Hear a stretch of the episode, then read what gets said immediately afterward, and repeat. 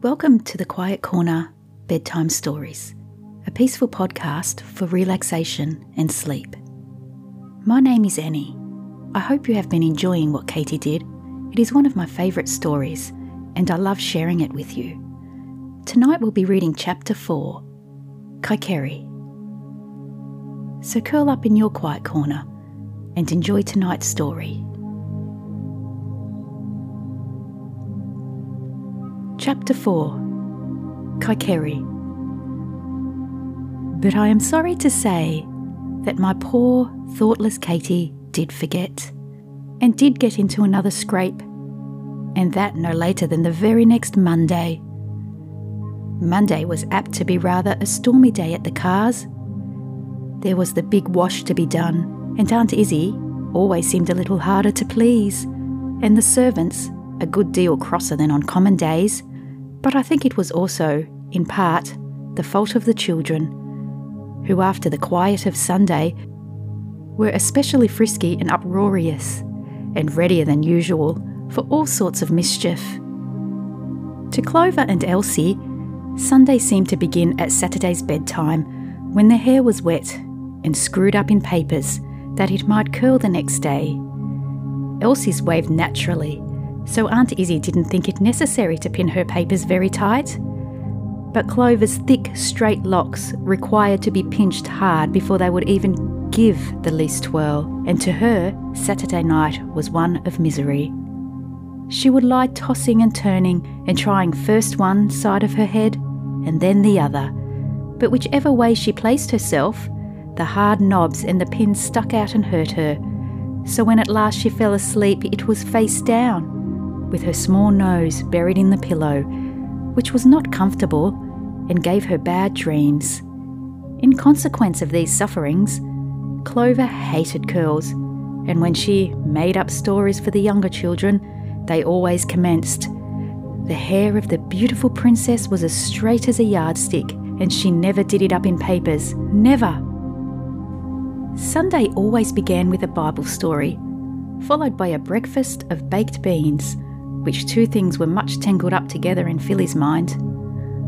After breakfast, the children studied their Sunday school lessons, and then the big carryall came around, and they drove to church, which was a good mile off. It was a large old fashioned church with galleries and long pews with high red cushioned seats. The choir sat at the end, behind a low green curtain, which slipped from side to side on rods. When the sermon began, they would draw the curtain aside and show themselves, all ready to listen. But the rest of the time, they kept it shut. Katy always guessed that they must be having good times behind the green curtain, eating orange peel, perhaps, or reading the Sunday school books, and she often wished she might be up there among them. The seat in Dr. Carr's pew was so high that none of the children, except Katy, could touch the floor, even with the point of a toe. This made their feet go to sleep. And when they felt the queer little pinpricks which drowsy feet used to rouse themselves with, they would slide off the seat and sit on the benches to get over it. Once there, and well hidden from view, it was almost impossible not to whisper. Aunt Izzy would frown and shake her head, but it did little good, especially as Phil and Dorry were sleeping with their heads on her lap and it took both her hands to keep them from rolling off into the bottom of the pew. When good old Dr. Stone said, Finally, my brethren, she would begin waking them up. It was hard work sometimes, but generally she succeeded, so that during the last hymn, the two stood together on the seat, quite brisk and refreshed, sharing a hymn book and making believe to sing like the older people. After church came Sunday school, which the children liked very much, and then they went home to dinner, which was always the same on Sunday cold corned beef, baked potatoes, and rice pudding. They did not go to church in the afternoon unless they wished, but were pounced upon by Katy instead, and forced to listen to the reading of the Sunday Visitor, a religious paper of which she was the editor. This paper was partly written, partly printed, on a large sheet of foolscap, and had at the top an ornamental device in lead pencil with Sunday Visitor in the middle of it. The reading part began with a dull little piece of the kind which people who are grown up call an editorial about neatness or obedience or punctuality. The children always fidgeted when listening to this, partly, I think, because it aggravated them to have Katy recommending on paper as very easy the virtues which she herself found it so hard to practice in real life. Next came anecdotes about dogs and elephants and snakes, taken from the natural history book, and not very interesting, because the audience knew them by heart already. A hymn or two followed, or a string of original verses, and, last of all, a chapter of Little Maria and her sisters, a dreadful tale in which Katy drew so much moral and made such personal allusions to the faults of the rest that it was almost more than they could bear. In fact, there had just been a nursery rebellion on the subject. You must know that, for some weeks back, Katy had been too lazy to prepare any fresh Sunday visitors, and so had forced the children to sit in a row and listen to the back numbers, which she read aloud from the very beginning. Little Maria sounded much worse when taken in these large doses, and Clover and Elsie, combining for once, made up their minds to endure it no longer. So, watching their chance, they carried off the whole edition and poked it into the kitchen fire, where they watched it burn with a mixture of fear and delight, which it was comical to witness. They dared not confess the deed, but it was impossible not to look conscious when Katy was flying about and rummaging after her lost treasure, and she suspected them and was very irate in consequence. The evenings of Sunday were always spent in repeating hymns to Papa and Aunt Izzy.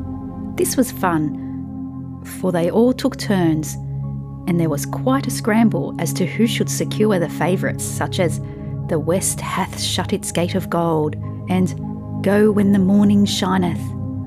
On the whole, Sunday was a sweet and pleasant day, and the children thought so, but from its being so much quieter than the other days, they always got up on Monday full of life and mischief and ready to fizz over at any minute, like champagne bottles with the wires just cut. This particular Monday was rainy, so there couldn't be any outdoor play, which was the usual vent for over high spirits. The little ones, cooped up in the nursery all the afternoon, had grown perfectly riotous. Philly was not quite well and had been taking medicine, the medicine was called Elixir Pro. It was a great favourite with Aunt Izzy, who kept a bottle of it always on hand. The bottle was large and black, with a paper label tied round its neck, and the children shuddered at the sight of it. After Phil had stopped roaring and spluttering, and play had begun again, the dolls, as was only natural, were taken ill also, and so was Pikery, John's little yellow chair, which she always pretended was a doll too. She kept an old apron tied on his back, and generally took him to bed with her, not into bed, that would have been troublesome, but close by, tied to the bedpost. Now, as she told the others, Pikery was very sick indeed. He must have some medicine, just like Philly. Give him some water, suggested Dorry. No, said John decidedly. It must be black and out of a bottle, or it won't do any good. After thinking a moment, she trotted quietly across the passage into Aunt Izzy's room. Nobody was there, but John knew where the Elixir Pro was kept in the closet on the third shelf. She pulled one of the drawers out a little. She climbed up and reached it down. The children were enchanted when she marched back, the bottle in one hand, the cork in the other and proceeded to pour a liberal dose onto Pikery's wooden seat, which John called his lap. There, there, my poor boy, she said, patting his shoulder. Swallow it down, it'll do you good. Just then, Aunt Izzy came in, and to her dismay, saw a long trickle of something dark and sticky running down onto the carpet. It was Pikery's medicine, which he had refused to swallow. What is that? she asked sharply. My, my baby is sick, faltered John, displaying the guilty bottle. Aunt Izzy rapped her over the head with a thimble and told her that she was a very naughty child, whereupon Johnny pouted and cried a little. Aunt Izzy wiped up the slop and, taking away the elixir, retired with it to her closet, saying that she never knew anything like it. It was always so on Mondays. What further pranks were played in the nursery that day, I cannot pretend to tell. But late in the afternoon, a dreadful screaming was heard, and when people rushed from all parts of the house to see what was the matter, behold, the nursery door was locked, and nobody could get in. Aunt Izzy called through the keyhole to have it opened, but the roars were so loud that it was long before she could get an answer. At last, Elsie, sobbing violently, explained what Dorry had done. He had locked the door, and now the key wouldn't turn, and they couldn't open it. Would they have to stay there always and starve? Of course you won't, you foolish child, explained Aunt Izzy. Dear, dear, what on earth will come next? Stop crying, Elsie. Do you hear me? You shall all be out in a few minutes. And sure enough, the next thing came a rattling at the blinds, and there was Alexander, the hired man, standing outside on a tall ladder and nodding his head at the children. The little ones forgot their fright. They flew to open the window and frisked and jumped about Alexander as he climbed in and unlocked the door.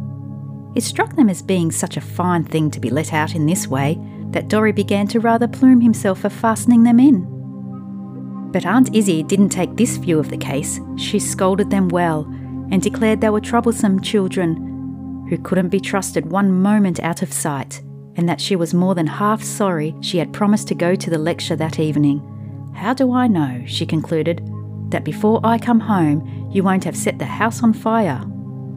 Oh no, we won't, no, we won't, whined the children, quite moved by this frightful picture, but bless you, ten minutes afterward they had forgotten all about it.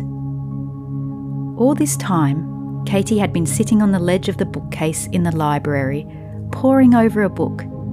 It was called Tasso's Jerusalem Delivered. The man who wrote it was an Italian, but somebody had done the story over in English. It was rather a queer book for a little girl to take a fancy to, but somehow Katy liked it very much. It told about knights and ladies, and giants and battles, and made her feel hot and cold by turns as she read, and as if she must rush at something and shout and strike blows. Katy was naturally fond of reading. Papa encouraged it. He kept a few books locked up and then turned her loose in the library. She read all sorts of things travels and sermons and old magazines. Nothing was so dull that she couldn't get through with it. Anything really interesting absorbed her so that she never knew what was going on about her. The little girls to whose houses she went visiting had found this out and always hid away their storybooks when she was expected to tea. If they didn't do this, she was sure to pick one up and plunge in, and then it was no use to call her or tug at her dress, for she neither saw nor heard anything more till it was time to go home. That afternoon, she read the Jerusalem till it was too dark to see any more. On her way upstairs, she met Aunt Izzy with bonnet and shawl on. Where have you been? she said. I've been calling you for the last half hour. I didn't hear you, ma'am. But where were you? persisted Aunt Izzy. In the library reading, replied Katy. Her aunt gave a sort of sniff, but she knew Katy's ways and said no more. I'm going out to drink tea with Mrs. Hall and attend the evening lecture, she went on. Be sure that Clover gets her lesson, and if Cecy comes over as usual, you must send her home early. All of you must be in bed by nine. Yes, ma'am, said Katy, but I fear she was not attending much, but thinking in her secret soul how jolly it was to have Aunt Izzy out for once. Miss Carr was very faithful to her duties. She seldom left the children, even for an evening, so whenever she did, they felt a certain sense of novelty and freedom which was dangerous as well as pleasant. Still, I am sure that on this occasion, Katy meant no mischief. Like all excitable people, she seldom did mean to do wrong. She just did it when it came into her head. Supper passed off successfully, and all might have gone well had it not been that after the lessons were learned and Cecy had come in, they fell to talking about Kikeri. Kikeri was a game which had been very popular with them a year before. They had invented it themselves and chosen it for this queer name out of an old fairy story. It was a sort of mixture of blind man's bluff and tag, only instead of anyone's eyes being bandaged, they all played in the dark. One of the children would stay out in the hall, which was dimly lighted from the stairs, while the others hid themselves in the nursery. When they were all hidden, they would call out, Kikeri, as a signal for the one in the hall to come in and find them. Of course, coming from the light, he could see nothing, while the others could see only dimly. It was very exciting to stand crouching up in a corner and watch the dark figure stumbling about and feeling to right and left, while every now and then somebody, just escaping his clutches, would slip past and gain the hall, which was Freedom's castle. With a joyful shout of Kikeri, Kikeri, Kikeri Kai, whoever was caught had to take the place of the catcher. For a long time, this game was the delight of the Carr children, but so many scratches and black and blue spots came out of it, and so many of the nursery things were thrown down and broken, that at last Aunt Izzy issued an order that it should not be played anymore. This was almost a year since, but talking of it now put it into their heads to want to try it again. After all, we didn't promise, said Cecy. No, and Papa never said a word about our not playing it, added Katy, to whom Papa was authority and must always be minded, while Aunt Izzy might now and then be defied. So they all went up the stairs. Dorry and John, though half undressed, were allowed to join the game. Philly was fast asleep in another room. It was certainly splendid fun. Once Clover climbed up on the mantelpiece and sat there, and when Katy, who was finder, groped about a little more wildly than usual, she caught hold of Clover's foot and couldn't imagine where it came from. Dorry got a hard knock and cried, and at another time, Katy's dress caught on the buru handle and was frightfully torn. But these were too much affairs of every day to interfere in the least with the pleasures of Kikeri. The fun and frolic seemed to grow greater the longer they played. In the excitement, time went on much faster than any of them dreamed.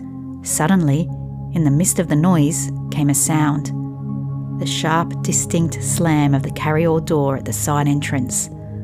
Aunt Izzy had returned from her lecture. Oh, the dismay and confusion of that moment. Cecy slipped downstairs like an eel and fled on the wings of fear along the path which led to her home. Mrs. Hall, as she bade Aunt Izzy's good night and shut Dr. Carr's front door behind her with a bang, might have been struck with the singular fact that a distinct bang came from her own front door like a sort of echo. But she was not a suspicious woman, and when she went upstairs, there were Cecy's clothes neatly folded on a chair, and Cecy herself in bed, fast asleep, only with a little more colour than usual in her cheeks. Meantime, Aunt Izzy was on her way upstairs, and such a panic as prevailed in the nursery Katy felt it and basically scuttled off to her own room, where she went to bed with all possible speed. But the others found it much harder to go to bed. There were so many of them, all getting into each other's way and with no lamp to see by. Dorry and John popped under their clothes, half undressed. Elsie disappeared, and Clover, too late for either, and hearing Aunt Izzy step in the hall, did this horrible thing fell on her knees with her face buried in a chair and began to say her prayers very hard indeed. Aunt Izzy, coming in with a candle, stood in the doorway, astonished at the spectacle. She sat down and waited for Clover to get through, while Clover, on her part, didn't dare to get through, but went on repeating, Now I lay me, over and over again, in a sort of despair at last, Aunt Izzy said very grimly, That will do, Clover, you can get up. And Clover rose, feeling like a culprit, which she was, for it was much naughtier to pretend to be praying than to disobey Aunt Izzy and be out of bed after 10 o'clock, though I think Clover hardly understood this then. Aunt Izzy at once began to undress her, and while doing so, asked so many questions that before long she had got at the truth of the whole matter. She gave Clover a sharp scolding, and leaving her to wash her tearful face, she went to the bed where John and Dorry lay, fast asleep, and snoring as conspicuously as they knew how. Something strange in the appearance of the bed made her look more closely. She lifted the clothes, and there, sure enough, they were half dressed and with their school boots on. Such a shake as Aunt Izzy gave the little scamps at this discovery would have roused a couple of dormice. Much against their will, John and Dorry were forced to wake up and be scolded and made ready for bed. Aunt Izzy standing over them all the while like a dragon. She had just tucked them warmly in when, for the first time, she missed Elsie. Where is my poor Elsie? she exclaimed. In bed, said Clover meekly. In bed? repeated Aunt Izzy, amazed. Then, stooping down, she gave a vigorous pull. The trundle bed came into view, and sure enough, there was Elsie, in full dress, shoes and all, but so fast asleep that not all Aunt Izzy's shakes and pinches and caws were able to rouse her. Her clothes were taken off, her boots unlaced, her nightgown put on, but through it all, Elsie slept and she was the only one of the children who did not get the scolding she deserved that dreadful night. Katy did not even pretend to be asleep when Aunt Izzy went to her room. Her tardy conscience had woken up, and she was lying in bed, very miserable at having drawn the others into a scrape, as well as herself, and at the failure of her last set of resolutions about setting an example to the younger ones. So unhappy was she that Aunt Izzy's severe words were almost a relief. And though she cried herself to sleep, it was rather from the burden of her own thoughts than because she had been scolded. She cried even harder the next day, for Dr. Carr talked to her more seriously than he had ever done before. He reminded her of the time when her mamma had died, and of how she said, Katy must be a mamma to the little ones when she grows up. And he asked her if she didn't think that the time was come for beginning to take this dear place towards the children. Poor Katy. She sobbed as if her heart would break at this, and though she made no promises, I think she was never quite so thoughtless again after that day.